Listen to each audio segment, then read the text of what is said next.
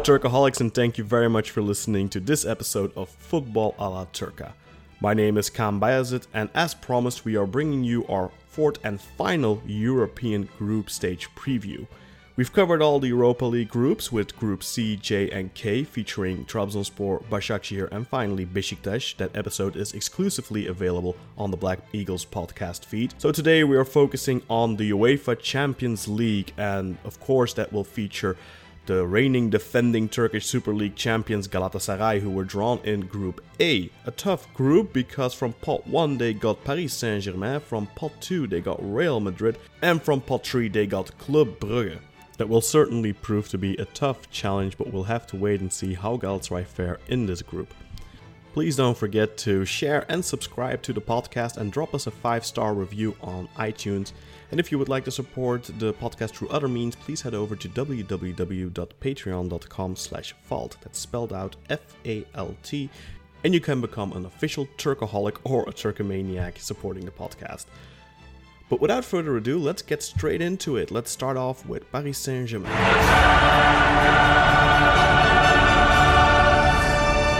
We're going to start off by talking about the pot one team, which is Paris Saint Germain. And joining us live right now is uh, the official correspondent for ESPN for uh, Paris Saint Germain, Jonathan Johnson, live from Paris. Jonathan, thank you very much for joining us. Yeah, thanks a lot for having me on. So, Jonathan, obviously, Paris Saint Germain, the league winners once again in France last season. What is it now? Um, eight out of the last nine years or so. I think Monaco got one in between there, but it's been pretty dominant uh, for, for PSG the last uh, decade or so in, in France. Yeah, absolutely. Although, uh, you know, that said, last season wasn't PSG's finest moment. Yes, they did win Ligue 1. Uh, were quite comfortable. I don't think they even slipped off of top spot after I know, even just like a, a, couple of weeks. I mean, it was pretty much a, a straight run. Um, yeah, I think they, they even hit top spot before the end of August and stayed there the whole way through. But, uh, you know, the Champions League didn't go according to plan, where they dropped out in the round of 16 after that um, unbelievable reversal. Uh, home to Manchester United after winning away. Um, the, the the biggest surprise I think of the of, of this season uh, was actually the way that they underperformed in the domestic cups because it's usually assumed that PSG will win one, if not both, of uh, of the the Coupe de France and Coupe de la Ligue. Uh, but for them to go out in the in the Coupe de la Ligue quarterfinals at home to Guingamp, despite the fact it was a very bizarre um, match, um, you know that was a big shock. And then uh, to lose the the Coupe de France final in the way that they did uh, against Rennes on penalties. Uh, you know, nobody saw that coming either. So last season, despite the fact that PSG did uh, guarantee themselves Champions League football again uh, for this campaign, uh, you know, it was arguably the least successful um, season since their since their debut term under the Qataris. So, is it a surprise to you that Thomas Tuchel was allowed to remain in place as Paris Saint Germain's coach following last season's disappointment? Wasn't so much a, a, surprise that he was allowed to stay in place. What was a surprise was him being handed um, the the contract extension um, at the end of last season. But then again, you know, this is something that, uh, knowing what was going on at the club, the actual contract extension was signed before PSG came up against Manchester United in the Champions League and ended up going out. Um, and bizarrely, PSG decided to wait until the end of a very disappointing season uh, to announce the news. So it, it, came about at a strange time, even though uh, Tuchel had put pen to paper on it months uh, before it was actually uh, made official by PSG. So you know that I, would say that the contract extension, um, if it was something that PSG could have gotten out of, was um, a bit bizarre given the way that the, the season finished. That said, uh, you know I think you know PSG did really need to, to, to give Tuchel um, another season, uh, particularly with the way that uh, that things went very very well in the first the the first part of the the campaign, and then things unravelled due to to some you know pretty big. Um, slices of, uh, of, of misfortune, you know, another injury to, to Neymar. Uh, Cavani also picked up an injury and continues um, uh, to pick up injuries.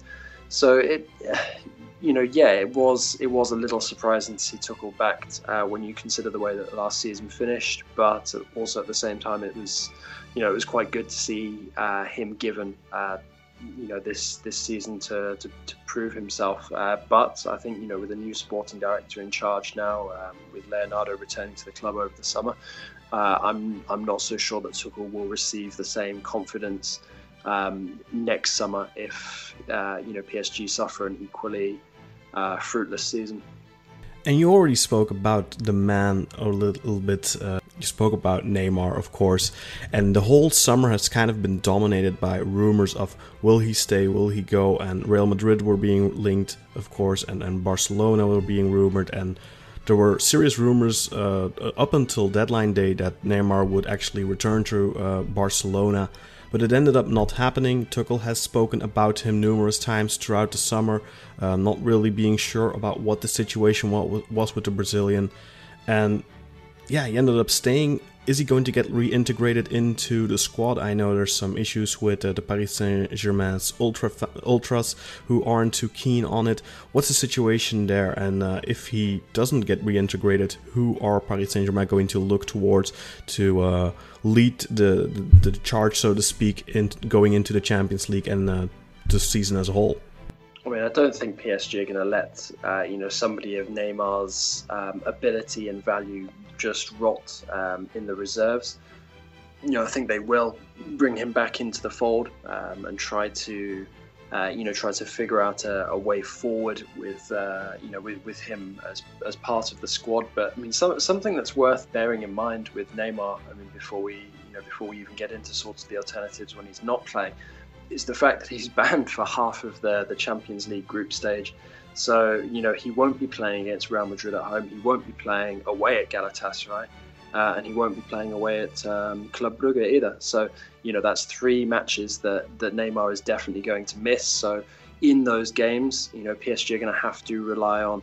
Uh, the likes of Kylian Mbappe, uh, the likes of Edinson Cavani, and particularly the likes of Mauro Icardi, because I'm not convinced, um, certainly regarding Cavani, when you consider how often he's been injured uh, over the last sort of 12 to 18 months. Uh, I'm not convinced that both of those guys are going to be back in time for the for the group opener against Real Madrid. Uh, I imagine that, that both will be operational by the time uh, the start of October rolls around. So that trip away to Galatasaray, which uh, you know is going to be a very fiery affair when you consider the the, the history. Uh, that these two sets of fans have, particularly after the 2001 uh, hooligan clashes.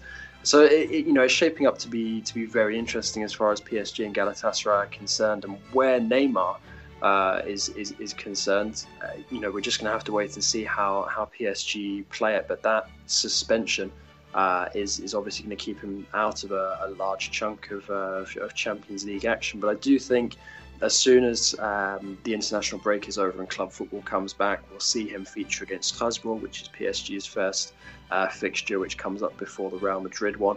But, uh, you know, it, he was a surprise addition towards the end of the transfer window, and PSG are going to need to get Icardi up to speed as quickly as possible because, uh, you know, he is on his day, you know, when he's fit and in form.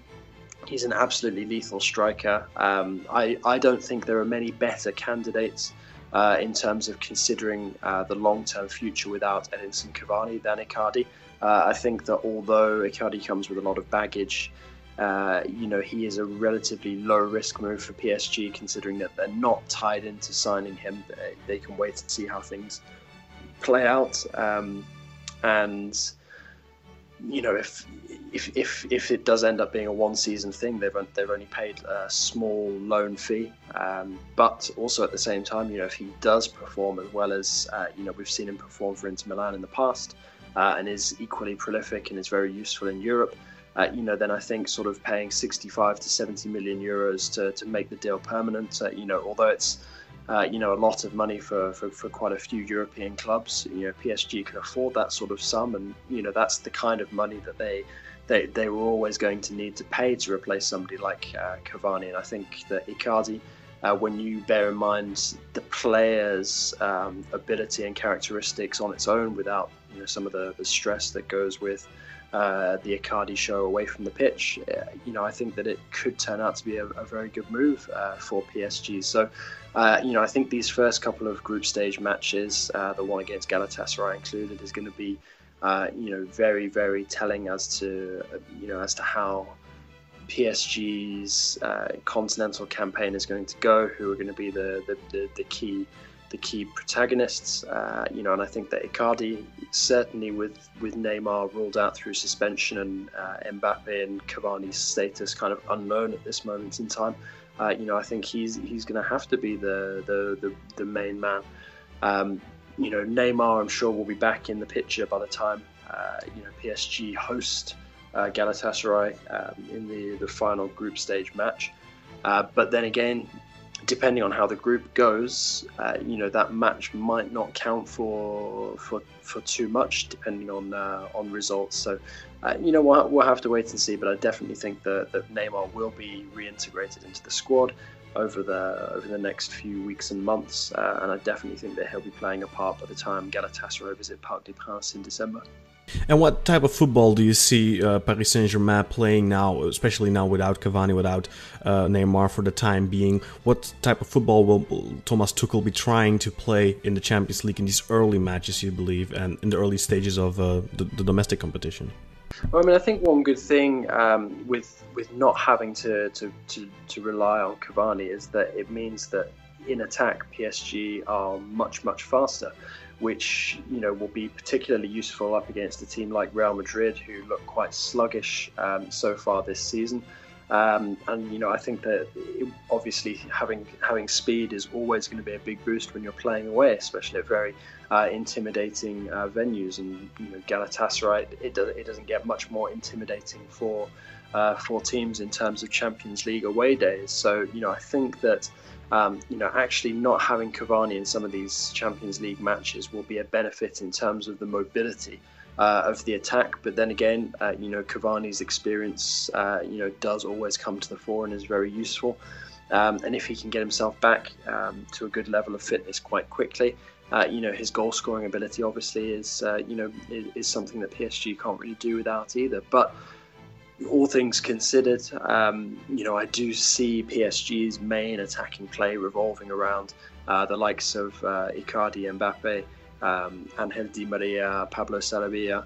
Uh, you know those kind of guys. Um, you know in the first in the first few group stage matches, it'll be interesting to see how Tuchel plays it when he finally has uh, a, a, fully fit squad available to him because we saw him getting very experimental with um, a lot of his formations last season. We haven't seen as much of that this uh, this season so far, um, but then again, we know that Tuchel, you know, built his uh, his vision for PSG around Neymar. Neymar hasn't been available up until now you know, so will him being reintegrated change things? Uh, you know, we'll have to wait and see. But the, you know, the fact of the matter is that after this summer, which I believe has been a good summer as far as PSG are concerned, um, Tuchel now has options in a lot of different areas of the pitch, options that he didn't have last season, particularly in midfield, which was very regularly threadbare.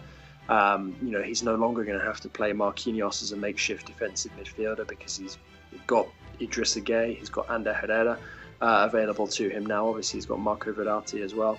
So, you know, PSG will, should be, um, you know, a different beast in this season's Champions League, whether or not, uh, you know, they have the likes of Neymar and, uh, and, and, Cavani uh, available to play. But I do think, uh, you know, certainly in those first um, couple of matches, particularly going forward, a lot of PSG's play is going to be based around uh, you know, pace and the ability to do quite technical things, uh, you know, while the ball is moving around at a very high speed. And of course, you know, as you pointed out, rightfully so, PSG have an amazing squad, have a lot of quality.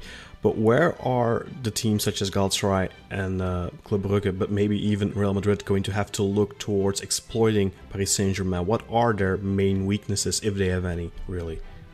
I mean, PSG's obvious main weakness has always been mental. They're very easy to rattle, uh, you know, which is why hostile atmospheres can, can regularly play into, uh, into, into the home side's uh, hands because PSG, you know, lose sort of, uh, you know, their, uh, their, their, their cool. Um, and they, they, they become easier to get at. Uh, the other the other the other obvious weaknesses aside from the mentality are uh, in the two fullback positions. I'm a big fan of uh, Juan Bernat, and I think he's he's particularly good going forward. Um, but I think that uh, you know defensively, uh, it is easy for easier for teams to, to get at him uh, from time to time. And on the right as well, Thomas Meunier has lost his place in the in the starting eleven. Uh, it's Colin Dagba, the, the youth academy graduate, who's getting quite a few starts at the moment under Tuchel. Uh, but we've also seen Tuchel in Europe last season, uh, you know, putting players like Thilo Kehrer um, at right back as sort of a makeshift option to, to add a bit of solidity and also to um, enable his um, defense to to morph into you know from from different shapes. Uh, whether or not we'll see that sort of tactical flexibility come back, we're just going to have to wait and see. Um, you know, but it is one of the hallmarks of of Tuchel as a coach. Um, but I I definitely think that the main areas that um, all of PSG's Champions League group stage uh, opponents should be targeting should be. Uh, you know their their fullbacks uh, and also their, their their mentality. Otherwise, you know, I think PSG looks stronger than ever this season. Um, I was always a big fan of Alphonse Areola in goal. Um, I think it was a shame. Well, I think it is a shame that he's uh, he's been sent on loan to Real Madrid until the end of the season. Uh, whether or not he comes back and establishes himself in, in the future, we'll have to wait and see. But Keylor Navas, uh, you know, is a tried and tested, uh, you know, three-time consecutive Champions League winning goalkeeper. So uh, I think that defense is going to get a big boost from that. Abdou Diallo has been added at the back as well, so he gives uh, a bit of extra depth, a bit of uh, you know versatility as well. Um, midfield, like I said, it's been completely rejigged since last season. There's been a lot of new, uh, there's been some new faces added. So, uh, you know, Tuchel suddenly has, uh, you know, a wealth of options available to him as opposed to last season when he regularly had to play Marquinhos, who I might add, you know, makes a very good um, deep lying midfielder, surprisingly creative considering, uh, you know, he's normally a central defender. But you know those options uh, are far more plentiful now for for Tuchel. And then when you look at that, when you look at PSG's attack, I don't really think you can name any any other clubs in, in Europe who who boast uh, as much firepower as PSG do at this moment in time. So maybe it will finally be uh, the year for them in the Champions League. Um, but what are your general expectations of this group? Who will end top? Who will end bottom? And in between? Mean, I think that the you know the obvious matches to look at in terms of dictating who's going to uh, finish top and second will be those um, two PSG Real Madrid matches, and I think you know although it's not ideal for PSG to be going up against Real immediately, uh, I do I do think that you know it is a decent time to play Real because they look. Uh, you know, like they're, they're, they're yet to get going. So, uh, you know, I think if PSG can beat Real in the same way that they beat Barcelona early on in the group stage a couple of years ago, I think that sets them up well for a uh, for a crack at top spot. And you know, I'm confident that PSG could actually uh, end this uh, this group stage on top ahead of Real Madrid. And then for me, I think it's going to be Galatasaray coming third. Uh, and uh, Club Brugge, you know, coming in coming in last in fourth. But you know, it wouldn't surprise me if either Real or PSG finished top of the group. Um, but I, I, definitely don't think it'll be either Galatasaray or Club Brugge uh, finishing ahead of uh, a, a, team like PSG or Real. And then finally, do you have any good travel tips for fans of Galatasaray or uh, Club Brugge or Real Madrid deciding to make the trip to Paris? I mean, there's you know there's so many uh, travel tips I guess that I could uh, I, I, could pass on. You know, so many fantastic places to go um, and eat and drink. Um, you know, the, the, the travel links in Paris are, are, are, fantastic as well. So it's very easy to uh, to sort of get around um, and see a lot of the city in a very short space of time. Um, I, guess my main tip would be, uh, you know, to I mean, depending as well on what time of year, um, you know, they, they, they visit Paris it would be to you know to, to, to absolutely make the most of the of, of the opportunities to not only go to the match but you know to also see a lot of the city.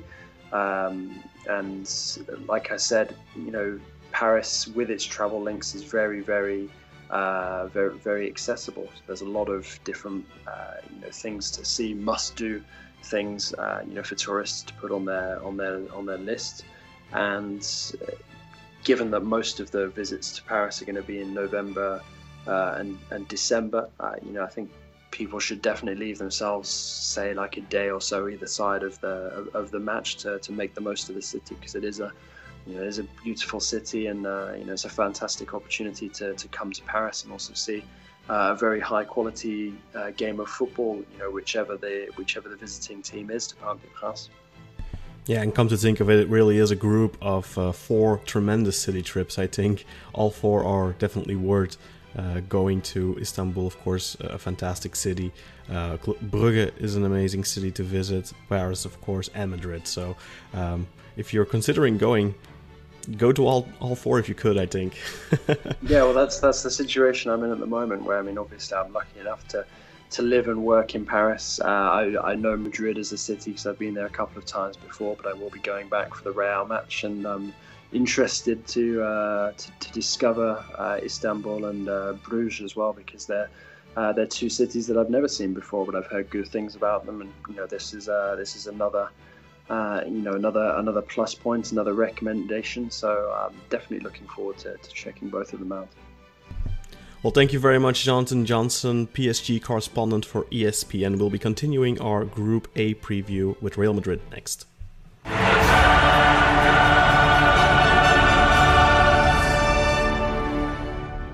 And from pot two are the UEFA Champions League record winners, Real Madrid. Um, obviously, the winners in, in three of the past four years.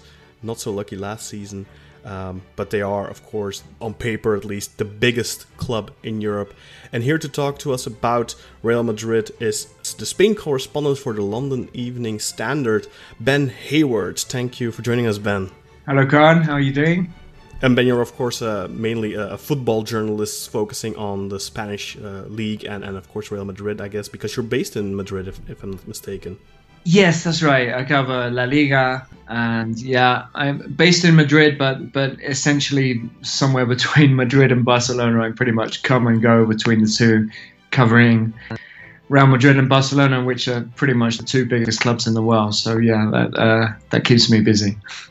Yeah, and that's why I watched my words a little bit there because Barcelona fans may disagree with uh, Real Madrid being the biggest club in the world, but I think statistically you can't really uh, uh, deny Real Madrid's supremacy over the history of uh, global football.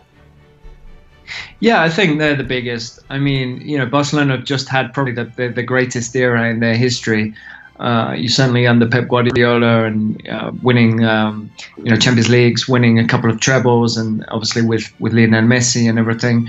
But you know, Real Madrid have 13 European Cups, and uh, you know, um, I, I, think they're probably still uh, the biggest club in the world. Even though Barcelona have, have certainly closed the gap now, they're they're pretty close. Yeah, and even in that dominance, that that that almost what is it more than a decade of dominance from almost two decades, I guess, from Barcelona, Real Madrid still went from eight to thirteen. So even in that dominant period for Barcelona, Real Madrid still uh, won the most amount of Champions League trophies, if I'm not mistaken. So undeniable, I guess. Um, not that I'm a Real Madrid right. fan or anything. They've, by they've kind of frustrated each other in a way, you know, yeah. because Barcelona have been winning the leagues every year, and, and, Real Madrid fans are frustrated because they can't win La Liga.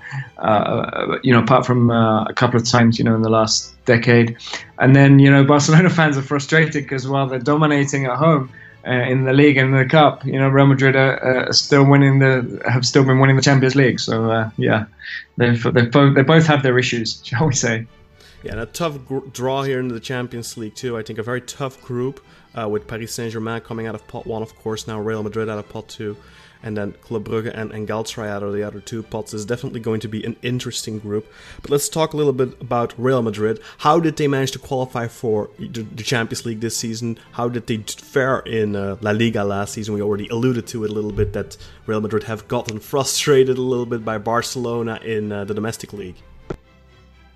Yeah, I mean, it was a very difficult season actually last season. Um, you know, the last two seasons really have been difficult for Real Madrid. Of course, um, the season before last, they went on to win the Champions League for the third time in a row under Zidane, the, the famous three-peat. Uh, but that um, maybe um, papered over some of the cracks that we saw. Uh, it wasn't the same um, dominant Real Madrid that we'd seen in, in 2016-17 when they won La Liga uh, they won the Champions League, also emphatically beating Juventus uh, in the final. Uh, in Zidane's last season, there were problems in La Liga. They finished in third place, way behind uh, Barcelona. Uh, but then, of course, they won the Champions League, so everything was kind of forgotten in a way. Last season, Zidane left, uh, Cristiano Ronaldo left, and um, you know the the team had a lot of troubles. Some of the things that we'd seen the season before, and of course without Ronaldo as well.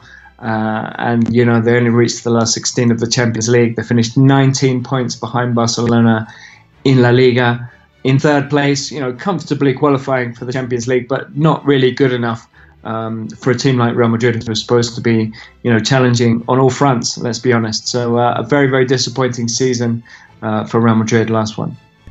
Yeah, and let's immediately uh, address the elephant in the room. Cristiano Ronaldo, you mentioned him already. Of course, this is the post Ronaldo era for Real Madrid that started last season, and there generally you'd say, well, you know, maybe there's a transitional year, but to probably Barcelona will run into the same problem when Lionel Messi ends up leaving or retiring or whatever. So, with that season under their belt, a transitional season now, there's been a little bit of movement on the transfer market this window.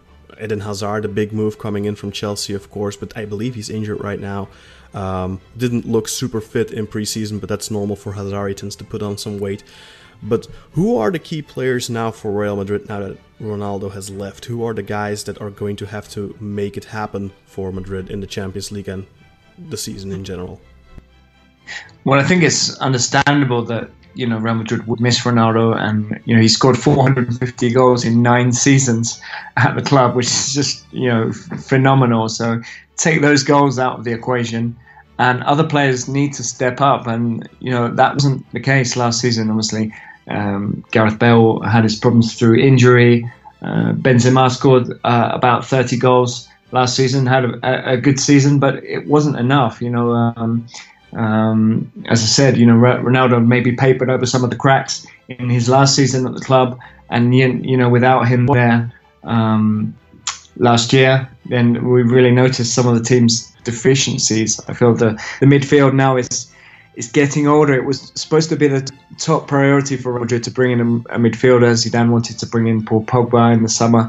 Uh, that didn't really happen. So um, yeah, you mentioned Hazard. I think um, there's going to be a lot of responsibility for him this season. He's injured, as you say, at the moment. It's it's only a minor problem. He should be back, you know, once the international break is out of the way. And uh, you know he's going to be very, very important. And Gareth Bale, having stayed at the club, in the summer when we all thought he was going to leave, I think is going to be important as well. He's been a starter for Real Madrid in each of the first three league games. He scored both goals for the club um, at Villarreal in La Liga on Sunday. And yeah, let let's see if Bale can can have better luck, uh, maybe with injuries this season. I think he's going to be a very very important player uh, for Zidane uh, in what's been a bit of a turnaround, really, and and also James Rodriguez, you know, getting a second chance at the club when he looks certain to leave. Obviously, he's spent the last couple of seasons at, at Bayern Munich. So um, yeah, not the big changes maybe we expected at Real Madrid over the summer, and it's going to be a lot of responsibility on Hazard to perform, on Benzema as well to, to score goals, and, and maybe on Luka Jovic as well to deliver after signing in the summer. Yeah, and it's a question whether you can put that much of a responsibility on a 20 year old striker. I believe he's 20 or 19 even. Uh, very young striker, very uh, talented, of course. Um, and, and similar situation kind of what we saw with Paris Saint Germain too, with Neymar. The entire summit's kind of like everyone assuming he's going to end up leaving, uh, whether it would be to Barcelona or Real Madrid, but then he ended up staying. Now, of course, you know, with Gareth Bale, everyone was expecting him to go to China. He ended up staying. So, some funny parallels there between uh, the, the, pot 1 and pot 2 teams in this group. Um, but you also spoke about the coach, Zinedine Zidane. He left at the beginning of last season. Um, I believe uh, Solari came in to replace him from the youth uh, team. Uh, that didn't work out too well. Uh, and then, of course, Zidane returning now in what was expected him to. I guess people expected him to rebuild the team, and you already said Pogba is a player he wanted to bring in. Uh, he seemed to have some issues with with Bale. Uh, what kind of football is Zidane trying to play with this new Real Madrid post Cristiano Ronaldo, where everything revolved around the Ronaldo basically? Yeah, it's a good question, Khan. Obviously, remember that uh, first of all, it was uh, Julen Lopetegui that came in to replace Zidane. The right, former, but that was uh, so so short. I already forgot about it. yeah, it didn't it didn't go well, and I don't think he really had the time um, that he wanted and maybe needed to to change the entire playing style um, at Real Madrid, and you know it didn't go well. Then Solari came in, uh, things went well for a while, and then that, in that. Um, calamitous week, space of a week, where Real Madrid lost La Liga, lost the Copa del Rey, and lost uh, the Champions League against Barcelona at home a couple of times, and then against Ajax. Everything went wrong, and Zidane came back, you know, as uh, as something of a hero, really. Um, but you you ask about the playing style, and, and that's an interesting one because, uh, you know, one of the, the, the big criticisms of Zidane is, you know even now, after all this time, we're not entirely sure uh, about his tactical plan. Obviously, it made sense with Cristiano Ronaldo to uh, you know um, to put a lot of crosses into the box. Uh, Ronaldo's probably the best header of the ball uh, in world football, and he scored a lot of goals that way. And and, and Ronaldo Ronaldo could also score you know uh, out of nothing with individual brilliance. And um, with Real Madrid's midfield, Luka Modric, Toni Kroos there was the creative ability there um, to be able to to feed Ronaldo. Uh, we saw Benzema playing in a much more unselfish role, dropping deep uh, to set up um, Cristiano uh, or to set up Gareth Bale. But Real Madrid were essentially uh, a counter-attacking team, and they were devastating at it. They were, you know, they were fantastic at their best. Uh, they were certainly brilliant at soaking up the pressure in Europe, and then uh, with the, the quality in midfield uh, being able to to break uh, at speed, and, and they had that technical technical ability as well. But there's some doubts now about what Real Madrid are trying to do under Zidane. What what is the tactical plan? Uh, the midfield, as I said, is is getting older uh, than before. Uh, against Villarreal, for example, they bombarded uh, the area with with crosses. and didn't score any goals that way. And with with Ronaldo now not at the club, it maybe doesn't make so much sense uh, to play that way. So I think maybe it's going to be difficult um, for Zidane this season uh, without Cristiano. And as I said, with with the midfield getting a little bit older, I think the club could do with a better technical tactical plan. And I think there's big question marks over whether Zidane could deliver that. So, what would you highlight as uh, the major strength right now for Real Madrid and their major weakness right now? What are Paris Saint Germain, and, and Club Brugge going to have to look to try and exploit if they want to uh, upset Real Madrid?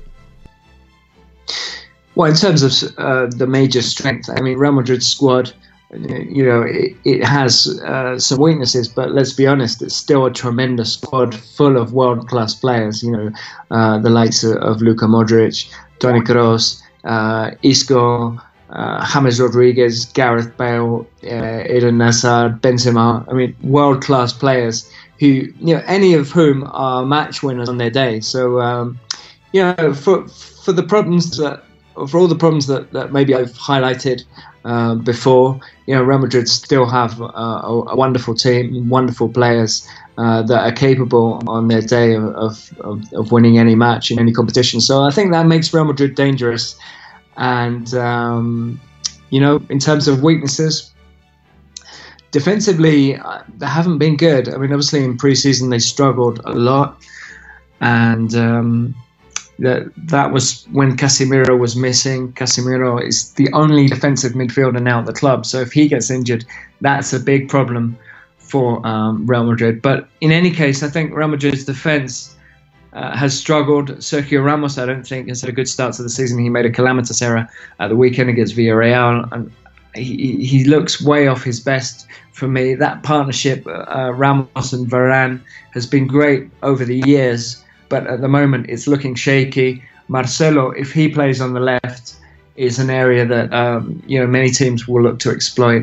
Last season he was very very poor, and uh, you know was exploited by by a lot of different teams. They would attack down his side uh, and often score goals. Obviously, Real Madrid have brought in Ferland uh, Mendy uh, in the summer, and he made his debut against Villarreal. He was good.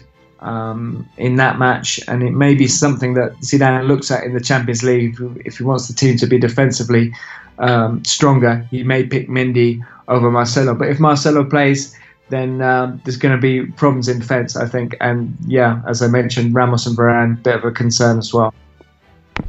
When you take a look at the, the draw with Paris Saint Germain, of course, coming out of the first pot, and then Club Brugge and, and Galatasaray out of pot 3 and pot 4, when you look at this group, do you think Real Madrid should have any struggles qualifying for the next round? Um, where do you expect them to finish, or and how do you expect the, the, the group in general to uh, finish after the sixth match day? Well, they shouldn't have any problem qualifying for the next round. I mean, you know, Real Madrid have never not qualified from this first uh, from the group stage in the Champions League, and uh, you know, if you do, if you look at this group, then you know you have to say that that Real Madrid and Paris Saint Germain are, are, the clear favourites to go through. Um, I think the games against PSG are going to be interesting, and I don't think Real Madrid are going to have um, everything all their own way. Um, in those uh, fixtures.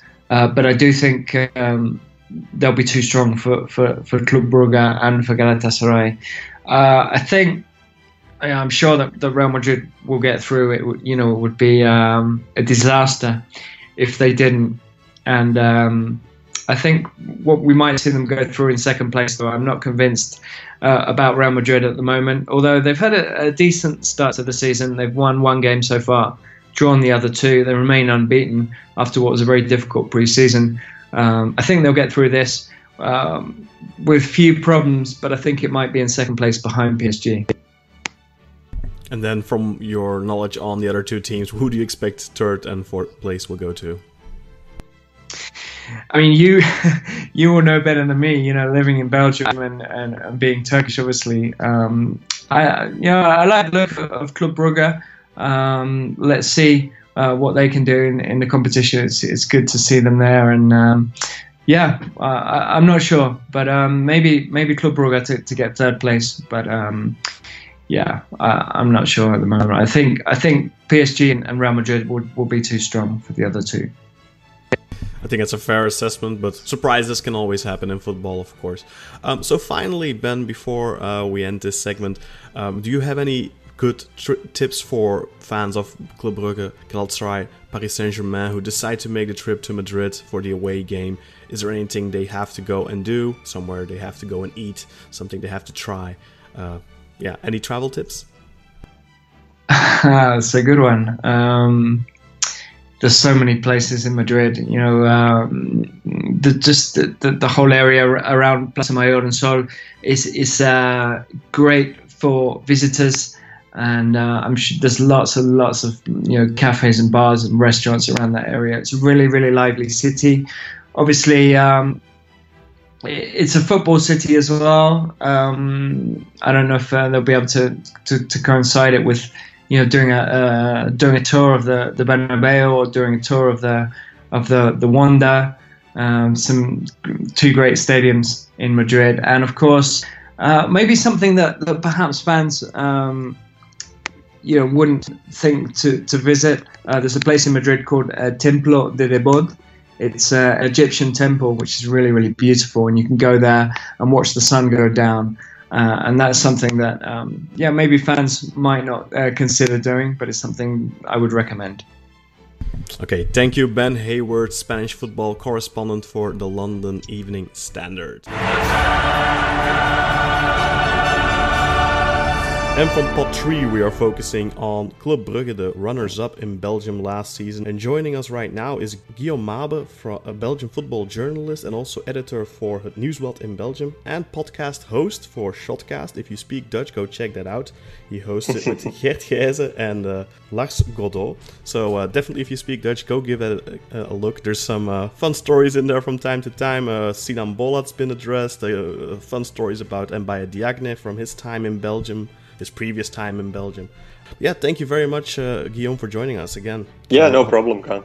And of course, you were on last season as well when we did uh, the preview for Racing Genk, Besiktas's opponent at the mm-hmm. time in the Europa League. And uh, of course, Many of those players have uh, since scattered across Europe after Genk won the Belgian league title. They were very successful last season, but probably one of their biggest departures was coach Philippe Clement, and guess where he ended up? Club Brugge, of course, which is Galatasaray's mm-hmm. opponent in the Champions League. So let's get straight into it. First and foremost, let's talk a little bit about how Club Brugge managed to qualify for the Champions League. Um, how did they do in the league last season? What has changed in the meantime? And how did they get through the qualifiers? Yeah, so uh, the answer only on that question would take about an hour, I think. But um, yeah, Bruges last season uh, became second. It was uh, actually a logical win for uh, for Genk, the title race. They, they were foremost uh, the best team with the best coach, maybe also with the players uh, who were the most in shape and uh, and just delivered the most. Uh, but Bruges, in the meantime, has uh, yeah poached the, the coach of the champion, Philippe Clement, who has a history at Bruges as a player, as an assistant coach, as a uh, trainer of a of a youth team. So um, he is also seen as a very modern coach who, who likes to to use statistics, who likes to analyze data, who does a lot of video work, who also is very good in, in communication with his players and, and the players, especially those who won't play during games. So actually, he's almost um, yeah. Uh, a, yeah, a, a, great package deal actually as a coach. So his um, return to Bruges has been very important for a club because he manages to make the most, yeah, make the strengths look nice from Bruges and also has uh, the skill to eliminate all the weaknesses. Um, how did they qualify for Europe? Um, well, um, they had Dynamo Kiev as a first opponent, which actually went quite easily. There was uh, a 1 0 win at home. And after that, a 3 3 uh, draw in uh, Ukraine, which was actually a hell of a game with um, a lot of chances for Dynamo Kiev in the beginning of the game, and Bruges then on a corner uh, equalized, and yeah, it went so on, so on. Uh, Ukraine could have been the could have made the the winning goal, but uh, eventually Bruges managed to yeah to to win quite easily. I, I, would have expected Dynamo Kiev to be better. And in the last qualifier, uh, Lask Linz, the uh, Austrian team, came up, who doesn't have the quality to be a Champions League team, but they do have the mentality and the tactics to to make it every team difficult because they love to play high press, and you never know if they succeed in scoring one or two goals in the first 15 or 20 minutes, then um, they are also able to to lay back and make every opponent uh, difficult because they have to play against a wall then a wall who uh, also knows how to play a counter attack but Bruges also uh, managed to um, to beat them and I said that corners, uh, the corner goal against Dynamo Kiev was very important. It has been important throughout the Europa, uh, throughout the qualifications, because I think they've scored four out of or five out of seven goals uh, came after a set piece situation, and three of them were corners. So um, Bruges know their set pieces, and it's an additional weapon to the normal, regular strengths of uh, of the team. Yeah, so let's highlight a little bit of those strengths uh, in terms of the key players for the team. Who would you say are the most important players for Club Brugge? And uh, for example, who is, respon- is responsible for those uh, great set pieces? Well, um, you must say Hans Vanaken. Hans Vanaken is a Belgian Golden Shoe, which is the prize or the award for the best player in uh, in the competition, and he is more than ever the leader of this uh, of this bunch of players. He has been in Bruges for several years now. There was also interest from Ajax uh, last summer, but he uh, stayed in Bruges and uh, also got a new, better contract. He always was one of the key players of the team, but now you can say he is the solely key player because he plays more in the center of the field, despite the fact that uh, in the previous seasons, Bruges used a 3-5-2 system where he was forced to go out to the left wing or came from the left wing to the center. Now he's more uh, he has a more free role, but yeah, you, you, could say that his, his natural role or his natural position is the center of the field, so he appears there a lot of the times. And he is um, he's a real playmaker. Um, he has the looks of a, of a target striker. He's about 190, 191 meters high. So um, he doesn't look like a very technical skilled player, but he really is, and he has the finesse and the passing skills of um, what could we say a Spanish playmaker who is one meter sixty. So um, he's definitely important. He also uh, scores uh, a lot on those set pieces uh, with the head. He also always manages to, to be there on the right place together with Simon Deli, who is a new central defender. Those two are actually the main targets during those set pieces. And those set pieces are being kicked by Ruud Vormer, who is a captain of the team who is a Dutchman, uh, but also has been in Bruges for now six years, I think, and he really has a very fine pass, very fine kick in him, and uh, is also the heart of the team. If you combine combine those technical players who are also uh, who also have the traditional Bruges mentality of, of going full full gas during the games for 90 minutes. Um, if you uh, combine them with a new striker like David Okereke, who has a real who has a nose for goals, and um, speedy wingers like Percy Tau, who came over from Union, who was a second uh, tier team in Belgium, uh, together with Emmanuel Dennis or Krépin Diatta, wingers who were there uh, last season and the season before in Bruges. Then you know you have a combination of skilled technical players, speed, and people who know to make a goal. So would definitely say that those are traditional qualities, but Bruges manages to um, to make them work in the team who plays normally in a in a 4-3-3 but could easily go uh, into a, a, three defender system or something else. Actually, the coach doesn't like to to place names or tags on the system. He believes in principles, not in formations. So let's say that he doesn't speak of a 4-3-3, but he would rather prefer that we speak of when Bruges is in possession, he would love to have seven players before the ball and only uh, a defense that stays behind of three players. So that's also something that characterizes Bruges, a modern team that wants to that, that knows how modern football should be played and tries to yeah to, to make it happen. Yeah, you mentioned uh, David Okereke, of course, a new transfer. Uh, young 22 year old Nigerian striker has already scored four goals in five games. But during mm-hmm. uh, the the deadline day, I believe, um, of course, Galatasaray's Mbaye Diagne was brought in on loan. Uh, how do you see him yeah. fitting into the team? Well, yeah, it, it will be yeah it will be a nice experimental case actually. I didn't manage uh, I didn't name them during the, the strength of the team because uh, we haven't seen him play yet. We also remember Mbaye Diagne from his time at Lierse and Westerlo where um, he was yeah a crazy genius. He definitely uh, knew how to how to play football, but uh, next to the pitch he, he had his stories. Uh, and the fans of Galatasaray all also have more love hate relationship with him, which turned into more of a hate relationship during the last months of his stay there. So um, he definitely has some qualities. I don't expect that he will carry the, the entire attack of Bruges, but um, as you say, he can be used as a target man as well. He definitely knows how to score a goal. He isn't the best one during the um, combination uh, or during the build-up towards the goal. So uh, you could say he is an addition to the team. It, it gives an, uh, it makes it possible for Philippe Clement maybe to play a different style of football when things are going tough.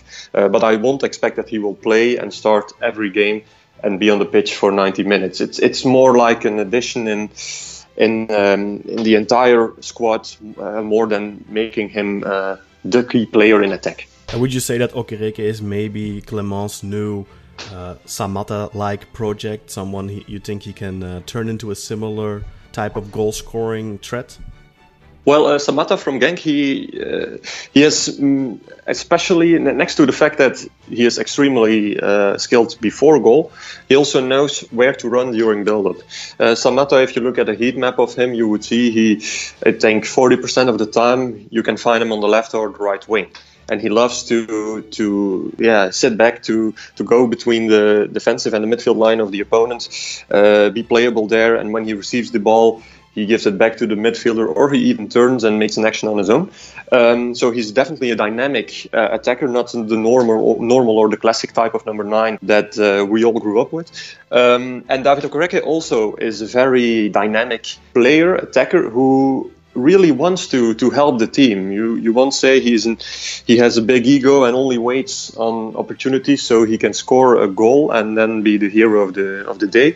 You actually, if you just would look to David Okereke, you would see that he is running the entire time in spaces spaces where he is needed for build up but uh, won't be scoring. Uh, in the beginning of the season, I also said in our podcast um, that uh, David Okereke would have a love and hate relationship with the fans, but also with the media, because there will be games uh, like now happened uh, three or four in a row where he won't score or won't give an assist, but will be useful for the team.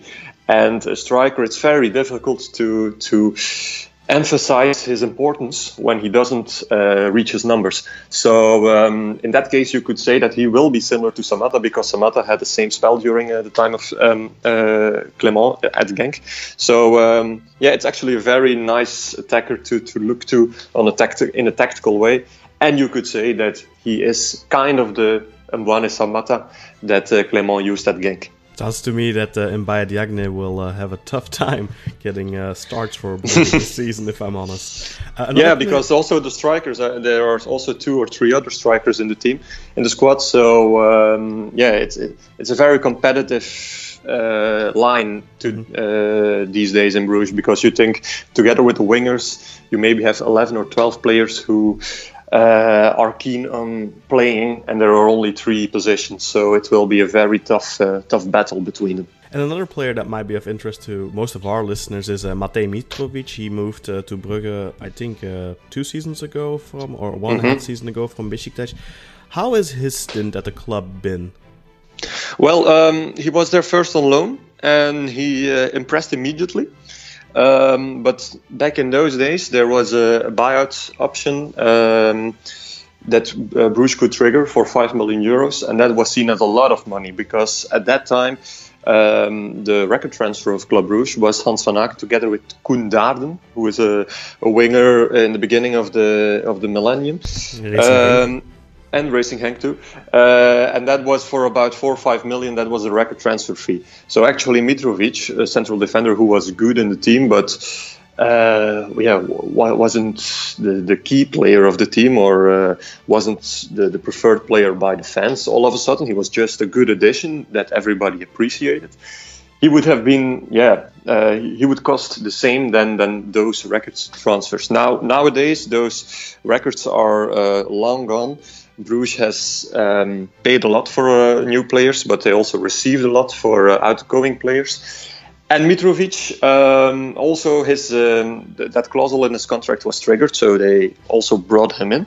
Um, well, then he uh, had some injuries and also some difficulties with uh, getting back in the team after those injuries. Because if you compare him with Brandon Mechele, who is now an international in Belgium, which means a lot if you know that Belgian internationals uh, in defense are names like Vertongen, Kompany, Alderweireld um, then um, Mitrovic was was ha- having difficulties uh, mostly with build-up play. Under Ivan Leko, it was very important that midfield that defenders were contributing to to the build-up uh, with a lot of strong. Uh, yeah, very precise passes, short passes, but also precise long passes, who mm, make it possible for the team to to switch uh, the sides, going to the other flanks and uh, Mitrovic was struggling with that. And then he also had a, I think it was during a European game, in a Champions League game, where he made an own goal, and that wasn't a very great performance from him. And nowadays with Simon Deli, uh, who came over, um, he is a very strong defender, uh, combined with a, a, very great technical ability. So um, you could say that if everybody is fit, the first options for Clement are Deli and Mechele because he loves to play with two at the back and not with uh, three. So Mitrovic, yeah, uh, falls out, and you could say he has the, the first replacement in the ideal scenario of Bruges right now at the moment. Yeah, an important figure for Brugge in the, the last couple of years was, of course, Stefano Denswil. Uh, and you also already mentioned Deli. Did he adequately replace Denswil, you feel like? Yeah, um, Denswil was also very, um, very great, very good in the in the build-up he uh, but I think even Deli is better because he he loves to to take risks in the back, and it's a very strange player. If if he if it succeeds in what he does, it's magical. You, it, it's a rare situation where a central defender can uh, place a striker directly alone for a goal. Deli also already managed to do that twice. Uh, I think in a game against Sint-Truiden in uh, the competition and uh, one other time. But if you make that pass, it, there's a lot of risk that, that it won't succeed. And then it's important to know where you lose that ball. And De managed to lose those balls in the defensive line of the opponent, where it's intercepted there. But also sometimes he is yeah i don't know how you should call it but sometimes he, he just wants to to place the ball uh, better for him so he can give the pass but then there's an interception from an attacker so he combines great skill great yeah risk great yeah, great attribution to the to the build-up with actually some stupid mistakes. And he's 25 or 26 years old, so that's probably also the reason that Club Brugge could now buy him and not another big European team, uh, because the things he he successfully does are brilliant. But every game you still have one or two situations where you think from hmm, this this could have been done differently, and now the team is in troubles. There haven't been goals coming out of that, or or only dangerous situations, but there will be a time that De will be responsible for an uh, for a, an important goal from the opponent, and um, we all see it coming right now. But I still prefer having De in the team for the positive attribution that he has, rather than putting him out for the possible mistake he could make. Sounds a lot like uh, remember very much uh, when Belgian clubs were playing in, in the Champions League in the past, where the commentators would mention, well, you know, he makes those mistakes in the league, but it doesn't really cost him anything. But here in the Champions League, you play, you pay dividends on any mistake, and that so- mm-hmm. sounds like something that uh, could end up uh, haunting them against uh, Paris Saint Germain or maybe Real Madrid if they pick up their steam. Uh, but before yeah. we move on to our ne- next subject, uh, I want to quickly touch on those transfer records you mentioned earlier, and of course you said that they were already broken this past summer. Uh, Simon Mignolet, I believe, came in for seven mm-hmm. million, and then of course former football manager wonderkid Eder Balanta was brought in from FC Basel. Uh, everyone who knows him from Football Manager will know him, know him as a central defender, but he was brought in as a central defensive midfielder, where he had been used at Basel recently too. Uh, mm-hmm. were for a long time uh, linked with Victor Wanyama. That ended up not happening. Maybe for the best. He had some injury issues in the past. Um, but anything you can say about Simon Mignolet, because obviously he has already played. Yeah, it's it's actually strange that uh, I haven't mentioned Mignolet in uh, in the long list of new players of, of new key players of Bruges. Uh, and the reason for that is maybe because we are already so used at having a, a, a goalkeeper at Bruges who who just does what he needs needs to do. Um, every time I see Simon Mignolet play in the shirt of Bruges, I think you're still way way too good for this uh, competition because he he does everything right and he does everything like you hope a goalkeeper would do. In Bruges, they had a very bad history with goalkeepers since Matthew Ryan left for Valencia. Has been four or five years. Ryan now uh, plays at Brighton and Hove Albion, um, and then yeah, it, it was so crazy.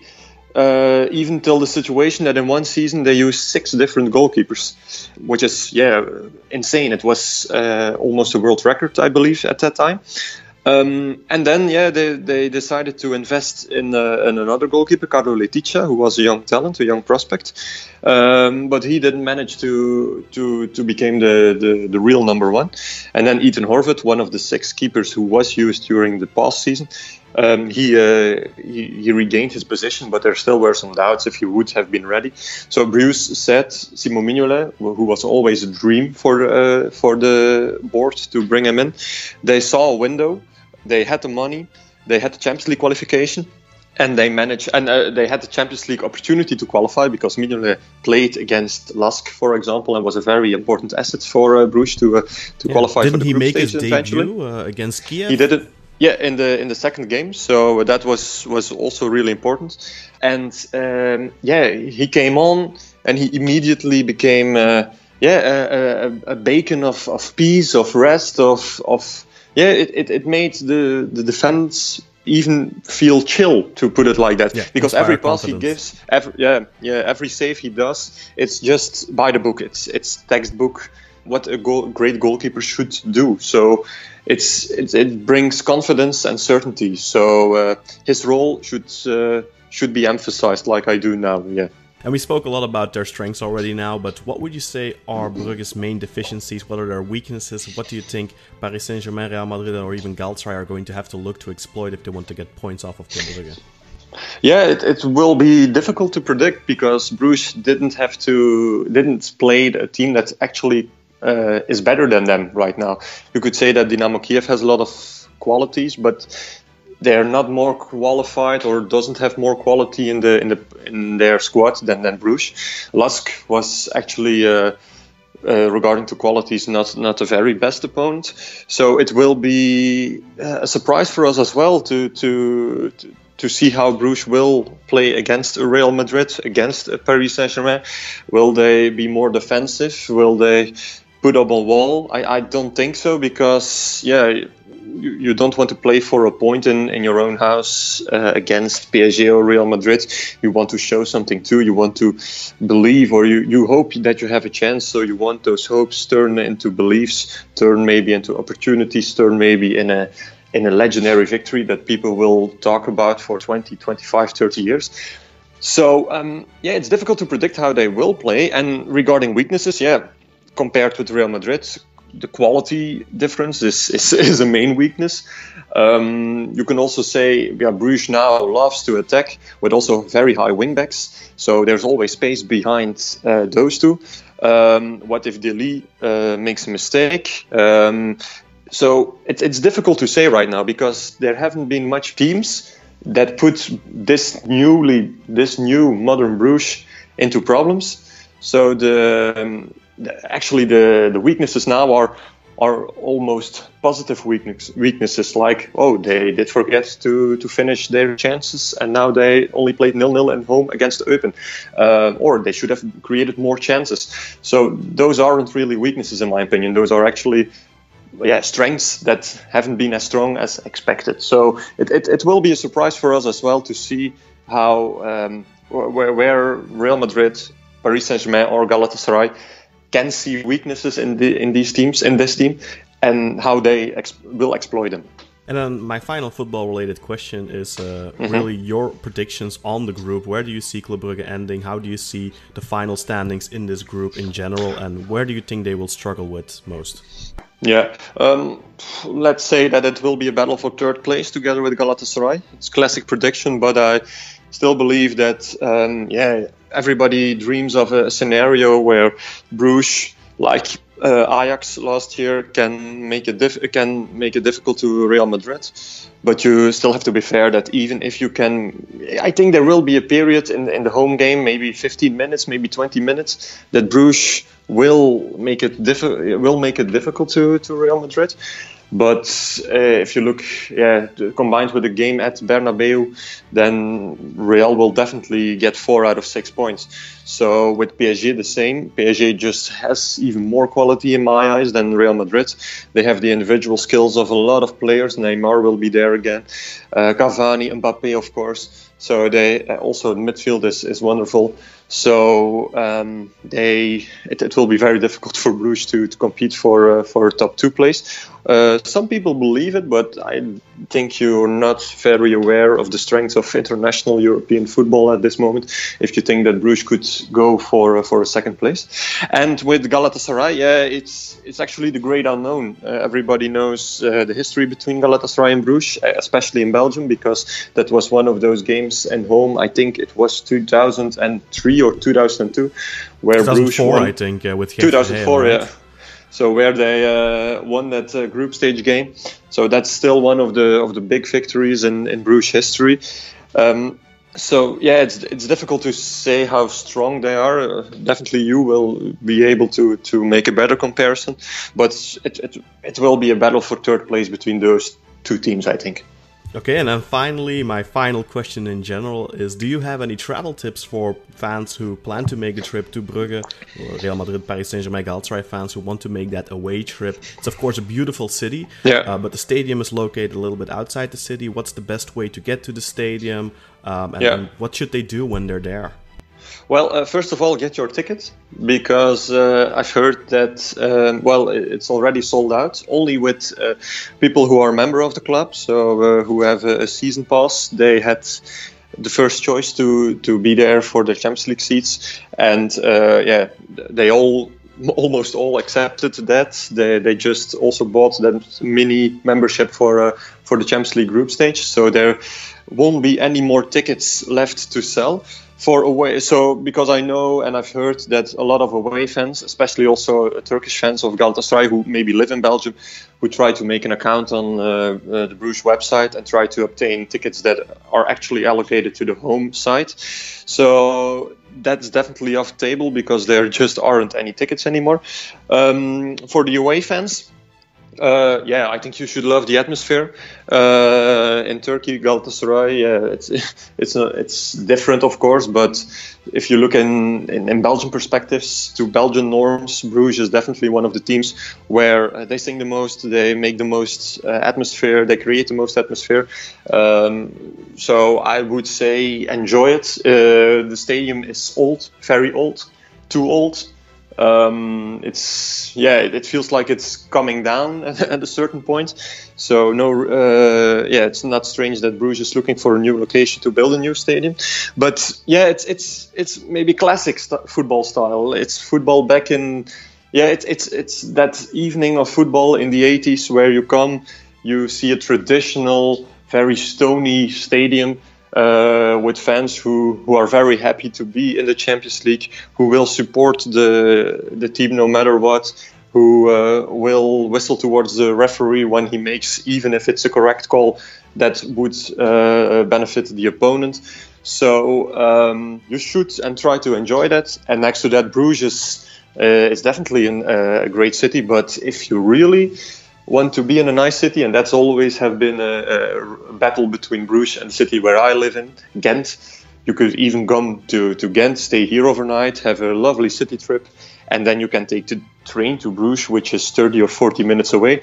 And probably the hotel or the Airbnb or the motel or the camping uh, places where you could stay overnight will be very will be a lot cheaper maybe in uh, in that period because Ghent plays Europa League, so uh, they won't be there till Thursday. The fans.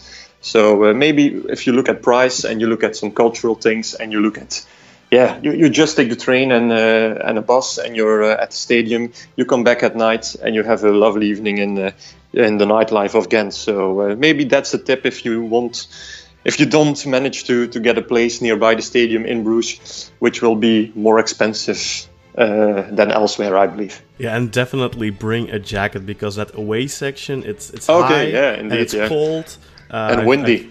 I've, I've, been there myself. Uh, it's it's not uh, fun if it's a you know in a European away game in November or something. Definitely bring a jacket. Yeah, um, the stadium has is, isn't closed, so yeah. Uh, there are small yeah small gaps in the stadium, and one of the main gaps is the the place between the away uh, fan section and uh, the east uh, tribunes of uh, of uh, the club. So that's definitely a great tip, because even it will be maybe 18, 19, 20 degrees still uh, still there next week on on that Wednesday evening a jacket uh, is certainly necessary indeed. And for the Galatasaray fans who don't have a ticket yet, you can go over to the Ultraslan uh, forums and you can apply for a ticket there. Uh, I know our co-host Umut just got one uh, the other day, so I think they're still available. So you can mm-hmm. tr- try your luck and see if you can get a ticket still. Um, Guillaume Mabe, thank you very much for your insights on Club Brugge, and of course, thank you for listening to this. But we will be continuing our preview next with Galatasaray. And from pot 4 are, of course, the Turkish league champions Galatasaray. And here to talk to us about, about Galatasaray is our in house expert, Uzer Dinger. Uzer, thank you and uh, welcome to the show. Thank you. Thank you. Thank you very much. It's, uh, it's nice to be part of uh, a spin off episode. Yeah, this is. I think it's going to be a great episode. Of course, we had Jonathan Johnson on for Paris Saint Germain, Ben Hayward for Real Madrid, and uh, Guillaume Mabe for Club Brugge. And uh, now you are the fourth guest, the honorary uh, guest for oh, Galatasaray, oh, of course. Thank so you. Uh, you're uh, among I, I great company. Do, um, well, indeed, indeed. I hope to do justice to as an ambassador to, to, to, to our club in this in this conversation because we are amongst some big names. Real Madrid, PSG in recent years who become who become one of the, the top tiers of football, and of course Bruges, or as I should say properly, Brugge, who have uh, been making some noise in recent seasons in the Europa League as well. So it's a fun, competitive group, and um, well, let's yeah, let's have some fun. Let's have some fun, guys. That's definitely an understatement. I think it's definitely going to be a fun, a competitive group for sure. You know, Galatasaray man- if Galatasaray managed to get out of this group, even into the Europa League, I think would be would be a good performance. But if they manage to get to the next round, that would be a, a serious achievement among uh, these uh, two really I big agree. European clubs. Um, I agree. We, but we do, we do, we do have it in our genes to, to succeed against all kind of against all the odds, and we like a challenge too, as we saw most recently in 2013, Yeah. getting out of a group with uh, Real Madrid and Juventus in as well, and in such dramatic circumstances. So we love a challenge. We love the drama. I say, bring it on. Yeah, and maybe in, in a way it's even better to get a really difficult group like this because last season Galatasaray obviously got a, a good draw, um, but then the only thing you can really do is, is lose because you're expected to do really well in a group like that, and it's it's never easy in the Champions League. The teams that are in the Champions League are always going to be quality sides. Yeah. Now, now you're kind of in Yeah, a position. absolutely, Uh, absolutely. Yeah, now you're in a position of you, y there's not really anything to lose, and you can only win. Even if you just beat one of the two in one match, that's still a, a good a- accomplishment. Yeah, that that's very true. And I, and I think if you if you look back to last year's group, I couldn't have wished for a better group myself. And you can see even from my tweets of the day uh, Mhm. uh, last year, those the three other opposition teams were exactly the ones I and probably millions of other fans wanted. But unfortunately, as you say, we kind of fell flat on our face last season. I mean, we had other extenuating circumstances. We played without a striker and Mhm. this and that, but ultimately it was the group that we wanted, and it's and it, and we fell fell flat at the first hurdle. In this case, we have some challenging opposition. We've got the world's media on facing Istanbul as well. So it's an opportunity for us to relish, and we can only win. If we win a couple of games here, then it'll only be a boost for us. And you got a striker this year. Exactly, we did. We did. one who, one who is going to be, in my opinion, our key player. In fact. well, let's hope so for uh, Um, the Turkish coefficients and for Galatasaray. Yeah, exactly. I mean, it's it's probably quite unusual for for uh, for this spin-off series to when you talk to people and ask about their key players, they they mention someone who's never worn the jersey of their club before. But in this case, Radamel Falcao, the, such is the weight and expectation on his shoulders, um, and the kind of the pressure that's going to be on him to deliver is he's definitely going to be our, our key player going forward. Um, but having said that, he's a big game player. He's played in many different leagues in some top clubs. He loves playing in European competition. So I think it's only natural that he would be also the, the key player for the opposition to watch as well. Of course, we all know he's, he's this big, strong guy. He's got amazing aerial presence, accuracy of his shots. He can come in playing from the box, play outside the box. He can score from anywhere. So Radamel Falcao is definitely the one to watch for Ghana. Yeah, and uh, we immediately jumped over to key players because obviously Galatasaray won the league in Turkey last season. They qualified directly for the Champions League group stages, so there's not really much to talk about in, in regards to how did they get there. Um, but apart from Radamel, apart from Radamel Falcao, as you rightfully pointed out, he hasn't played a match yet, but obviously he is going to be a big part of this Galatasaray side. Who else would you highlight as key players for the team that are going to be essential for Galatasaray to do well in this group? Mm. Well, I think two honourable mentions I'll, I'll give would be to our two wingers, Ryan Babel on the left wing and Sofian Feghouli on the right wing.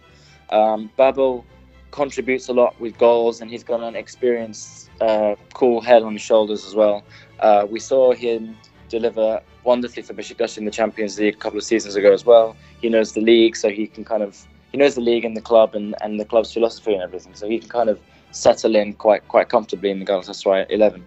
Then you've got Feghouli as well, who we've had uh, playing in that right wing for some time. He is an excellent passer of the ball. He's making some great assists right now. He's taking a lot of responsibility and leadership on the pitch. So these two guys, Babel on the left, Feghouli on the right, will need to be on their best form to pick out Falcao in the box, uh, especially against some of these esteemed defences that we'll be up against, and particularly to fill in any gaps that we might have in midfield creativity.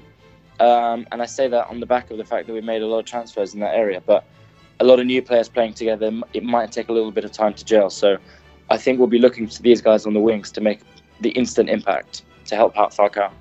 Yeah, you, you did allude to those new transfers. Michael Seri in on loan from Fulham, uh, Lemina in on loan from Southampton, if I'm not mistaken, and of course Steven Nzonzi in on loan from AS Roma. Uh, and on top of that, you already have Yunus Belhanda. Galatasaray do have a lot of luxury in terms of their central midfield right now. They they definitely have, a, a, on paper at least, a midfield that is definitely up to snuff to uh, Champions League standards. Yeah, I, I totally agree with that. And I think the difference between uh, us having this conversation now and if we'd had this conversation a week ago would have been huge, namely because of that uh, that gap in midfield. Uh, not to mention the fact that we have a striker now as well. But before, I think when the draw Champions League draw was made, we were all thinking, okay, Real Madrid, PSG, how can we even compete with these guys? Then you've got Brugge, who are kind of a little bit of an unknown to, to Turkish fans, um, also because they haven't been playing that regularly in the final stages of the Champions League, but they're also a great team. Um, we might even struggle for third place, is probably what was going on through our, our minds. But fast forward a week, now we have um, a Lemina who came in, which was a kind of surprise last moment deal. We have Falcao, which was a deadline day deal that was finalised. So suddenly we have a lot of heavyweight uh, talent and quality in the midfield to pair up with uh, our striker and our wingers. So now I think at the very least we should be able to compete with the big two in the group, and we should feel relatively confident that we should at least be able to finish third in this group. So that's that's that's I think the difference that the the extra midfield dynamos have brought to our mentality, our extra confidence. So definitely Galatasaray offensively are looking impressive. But how are they looking defensively in terms of, let's say, the weakness of the team? Would you agree that maybe defensively Galatasaray are a little prone? Well, Khan, you know, as a friend, this was kind of the question I thought you uh, you weren't you weren't going to ask me. So I'm a little bit disappointed that we have to talk about this because it's it's a sore subject. But our defense really is um, not up to scratch compared to the midfield and attack uh, force that we have right now. It's a very imbalanced squad in that respect. Uh, we didn't make uh, any transfers in, in the central defence area where we have Luyendama and Marcao. I think Marcao is, is quite weak. I think his positioning is poor. Uh, and then we have Luyendama, his partner, who's quite slow. And he can often make some rash, harsh, bulldozer-esque challenges in the penalty box, which none of the things that you really look for in, in, in a Champions League defensive duo, unfortunately. Um, then if you if you expand kind of your analysis of the defense and look at Nagatomo, who is actually one of my favorite players, and I've, always praised him highly. But I, even I have to admit that his form is dipped uh, of late.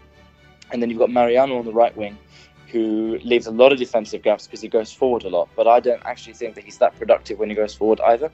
His crossing isn't up to scratch. Uh, although I will admit, one and one in ten crosses maybe is a bit of a peach that that ends up in a goal. So he's got that in his uh, armory. He just doesn't we just don't see it enough from from Mariano. And of course, we know that the way that Terim likes playing with two explosive wing backs. So these guys, Nagatomo and Mariano, are going to be up doing all the work on the flanks alongside Feghouli and um, Babel, but they're going to be leaving a lot of gaps behind. And I'm not sure Luyendama and Marcao have the quality, or maybe it's just the experience at this stage, to be able to keep up with those household names of Real Madrid and PSG. Yeah, and uh, maybe another point as well is that Martin Linnes has not been included in the squad now. Of course, Galatasaray, any Turkish team, are only allowed 14 foreigners. Linnes was the sacrificial lamb uh, because, of course, Lemina and, and Falcao came in on, on deadline day. Diagne went to Club Bruges, interestingly enough, um, but mm. Lemina then ended up joining, so uh, a foreign spot needed to be uh, freed up, and uh, that was, uh, yeah, Martin Linnes, who was sacrificed, yeah. and he was a utility player because he played on both left and right back. And with those two aging fullbacks, you might have an issue in terms of what if one of them gets injured. Yeah, I, I agree with that, and I think the the uh, description you use of him being the sacrificial lamb is the right one because it conjures up this kind of like cringy, sad, tragic imagery of a lamb being being slaughtered. Uh, and Linnes is such a great guy, and such a thing couldn't have happened to a better person. He's a great character on on the pitch, off the pitch, and everyone is aligned in thinking he didn't deserve this. He didn't deserve this, and actually we didn't deserve this either because, as you say, he is a great utility player. He can play left, he can play right, he can even uh, play in midfield if necessary. We've seen that in, in a few games in the past as well. So it's a shame that the way that the cookies crumbled has meant that Linnes is the one who's been sacrificed because he is actually a really big loss for our squad depth in the in the Champions League. Um, and, I, and I, another thing for us to really think about is our potential weakness in attacks. We talked a lot about the defense, but um, uh, regular listeners of Football Alla Turca will know my um, discomfort when seeing Belhanda in the starting lineup. Let's say, um, but I do think that he's a potential hole and a big weakness for us in that central attacking midfield position. He gives away possession way too often and way too easily, and that's a huge problem. I mean, it's already a problem when you're playing in the Turkish Super League, but it's going to be a much bigger deal in the Champions League as well. He's quite lethargic, and his passing accuracy just isn't up to up to the standard it needs to be. Um, he's not very strong. He's got he's got pretty bad temperament as well. So again, that could be a huge red flag in the Champions League if it turns out and translates as you know yellow cards or, or heaven forbid red cards again in the Champions League. Um, but the question that this poses is, we signed uh, Lemina, we signed Seri and Nzonzi for the midfield trio. But where does this leave Belhanda? Because one of those three guys, or Belhanda, is going to have to make way in order to fit fit these players into the squad. And I'd be curious to see if, after a while, uh, Belhanda actually makes way for either Lemina or somebody else in, in that midfield sort of attacking position. I'd be curious to see if Terim uh, gives Belhanda the chop after the first few rounds of the Champions League. If his performance isn't up to scratch, of course. I mean, I'm, mm-hmm. I'm, I'm fully hoping that he proves me wrong and throws egg on my face. I, I want nothing more, but uh, we'll see about that. Great imagery right there.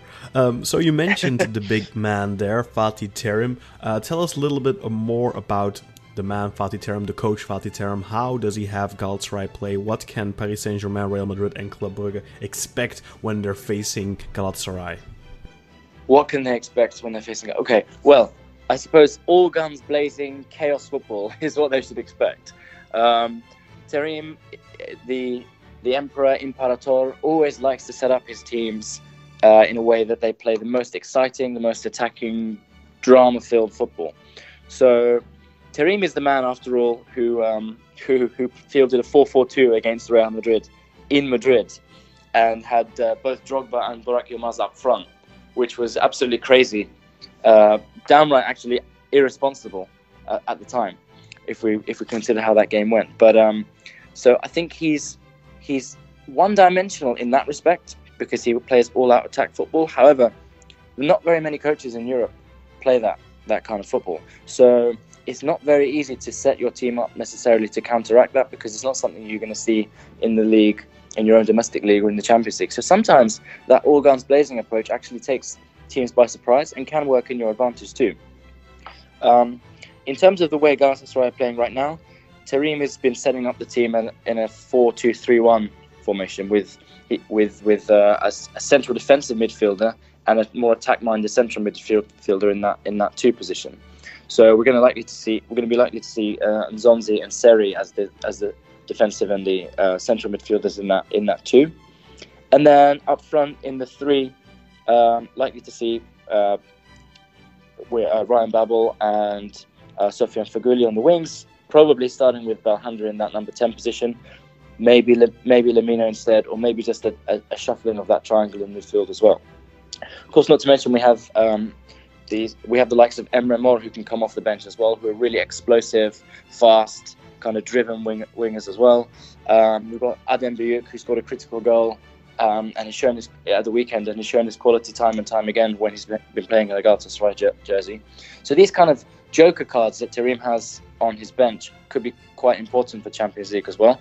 But uh, yeah, I mentioned before about Terim's uh, keenness to play with with these kind of um, with his wing, back, wing backs. So he often, we can often leave, leave a lot of space in defence behind these guys. So uh, it's often we in Europe we can see quite easy amateurish goals that were kind of almost rule one football. Someone lifts the ball up, someone else runs into the space and scores against uh, a Muslera who's been left isolated by his defence. So I can't unfortunately see us getting out of that habit right now. I don't see any evidence from Galatasaray to suggest that we fix that uh, naivety in defence.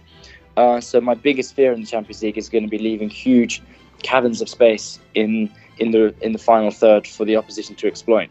But my hope is that we have the quality in midfield and up front to be able to offset that and um, and hopefully cause a few upsets in the league, in the Champions League, I should say. I keep forgetting which podcast we're doing now. well, and then finally, what are your predictions and expectations for the group? How do you see Galatasaray uh, faring in this group? What do you think will be the final standing after six match days? And is there an opponent you uh, expect Galatasaray to struggle with in particular? And who do you think Ooh. are they going to uh, make? Uh, whose life do you think they're going to make difficult themselves? Oh, okay, that's so that's a fully loaded question. I like I like it. Um, you're really putting me on the spot here, Khan. But um, okay, I'll, I'll, start with this. So we signed we signed 12 new players over the summer, so that's that's more than enough to construct an entire team. Um, but the challenge here is to get all these guys to gel together quickly enough. Uh, most of these guys that we've signed haven't even had the benefit of preseason, um, and so that's going to be a problem when when trying to get Terim's system to kind of uh, work in its in its in its highest gear from the outset. So that's going to be a big challenge for us. But like I said, I think before when the when the draw was made and we hadn't made these transfers, we were kind of watching, planning on watching the Champions League games from from behind the sofa. But now we can at least sit down with pride, crack open a beer, and, and get excited about these games because we do have a competitive team now, at the very least on paper. So my prediction, my grand prediction, is going to be that we will have a good home performance. I'll say that much. I believe that we can win two games at home and draw the other one. So I think we'll remain unbeaten at home, and I think we can beat Brugge, and I think we can beat Real Madrid, and I think we'll draw against PSG. However, away from home, I expect us to lose all our games uh, because we. That's quite dry. There's your English humor yeah. for you. Yeah. you see, the thing is, we have an abysmal away record in the Turkish league already uh, when you when you when you expand the um, the magnifying glass and look compare that into the European context, oh, we have a really even worse record. I don't have the statistics near me, but I remember it's like one in in very many games. Two wins and 26. Uh, you know, I was hoping again that you wouldn't do this to me, but yeah, two wins and 26. um, yeah, I mean that's that's poor enough for me to suggest that um, our away record is going to be pretty poor. I can just two wins and a draw. if you'd like. Yeah, you see, I, I like to set, I like to have an, a balance in my expectation. I'm being overly optimistic with my home record, and maybe overly pessimistic with my away record. So hopefully we'll meet somewhere in between. Um, but uh, I do expect us to have a good home form because of because of the incredible, uh, passionate display from our fans that always makes um, us the 12th, always makes them the 12th man. In some cases, we've seen in the past the 13th man. The fans make such such a difference, and cannot um, overestimate the importance that full arena makes for for these European nights. We've well, seen it time and time again. Definitely, especially yeah. for Turkish clubs, we've seen that so yeah. often that uh, that atmosphere and and that's something that a lot of teams fear, of course, but exactly. probably Real Madrid uh, not so much. They're used to that, but uh, Paris well, you say that, you say that, but uh, you say that, but but in 2013, of course, they were they were one 0 up in the arena and and flying on aggregate, and then suddenly in the second half, one two three, sledgehammer Galatasaray comes out, suddenly three one up, couple of goals away on aggregate, one more goal comes in from Drogba, but the referee rules it offside, and you know had that goal gone in, there would have been a huge wave of red and yellow attacks. And I don't have a shadow of a doubt that we would have qualified that game and caused one of the great European upsets. But you know, the potential is there. The fans did mm-hmm. their bit, but you know, the referee. Uh, the referee should have gone to Specsavers. That's all I. well, uh, one thing is for sure. This is at least on paper, Galatasaray's best team. I would argue in the last three years for their Champions League campaign. They they look most ready. Uh, like you rightfully pointed out, last season they had that that huge lack of a striker. Um, and, and maybe the year before, I can't really recall what the big issue was back then, but yeah, it's it's this this is definitely um, their their best team on paper. Of course, an old squad has to be pointed out. Um, how will they handle fatigue accumulating? Um, it all depends a little bit on who you play when. Um, but yeah, that's a problem that I I don't yeah. really I don't really think that many of the players, despite the fact that they're older, are physically declined yet. So it should not be a massive issue. I think. That, that's a good point. Um, the aging squad is, is a real issue for us for in terms of planning, even in the short term. Um, but as you say, we haven't seen kind of physical manifestation in that yet. Maybe Only the, Nagatomo the defense, and Mariano. Nagatomo, jump, yeah. Nagatomo and Mariano jump up because Terim asked them to do a lot of running up and down the pitch. So it, it does, it's kind of understandable that it wears them out. And it makes it even more surprising, Mhm. actually, that because of that, we don't have Linnes in the squad because he would have been a great utility player to, to fill in for that. Mhm. Yeah, for sure, hundred percent. And, and, and Yeah. I, I always feel feel like he's a little bit underrated. He got some harsh criticism early on when he first joined the club, but afterwards I felt like he kind of f- found his role in the team and, and always put in a decent performance. Um, feels like a little bit Yeah. of an underrated player. Absolutely agree with that. Absolutely, and we have to thank Mustafa Denizli for signing Martin Linnes. It was his his legacy of his of his most recent tenure at the club. So I'm gonna ask you to go out on a limb. Give me one, two, three, four uh, for the standings in this group. Oh, okay, all right. Um, I'm gonna say I'm gonna say PSG will top the group, and it, and it hurts me to say that because PSG is um, a club that's kind of sprouted out, out of nowhere, and I don't like to see that kind of impact in, in football translate to the Champions League. But their squad is so strong, their attacking prowess is so unbelievable that I can't see them not finishing top of this group.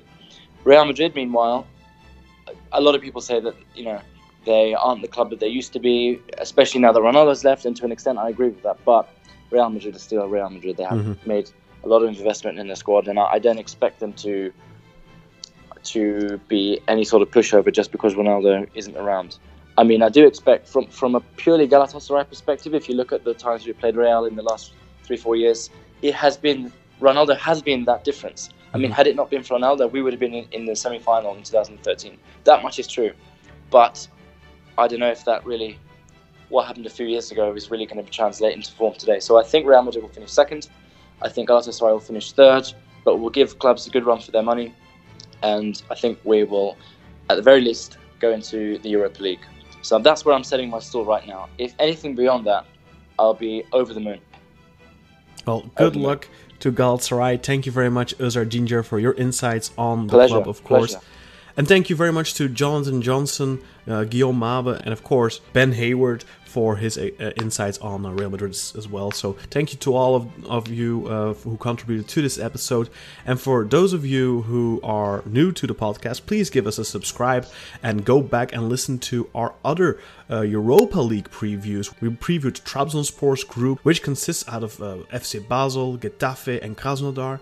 And uh, we also previewed Başakşehir's group, which consists out of AS Roma, Wolfsberger from, from Austria, and um, Borussia Mönchengladbach. And then, of course, we also uh, have a preview up for Besiktas's Group K in the Europa League, but that one you'll have to go and find on the Black Eagles podcast uh, podcast feed. Uh, we previewed their group, which consists out of Besiktas, of course, SC Braga, Wolverhampton Wanderers, of course, and Slovan Bratislava. Thank you all for listening, and see you all next week.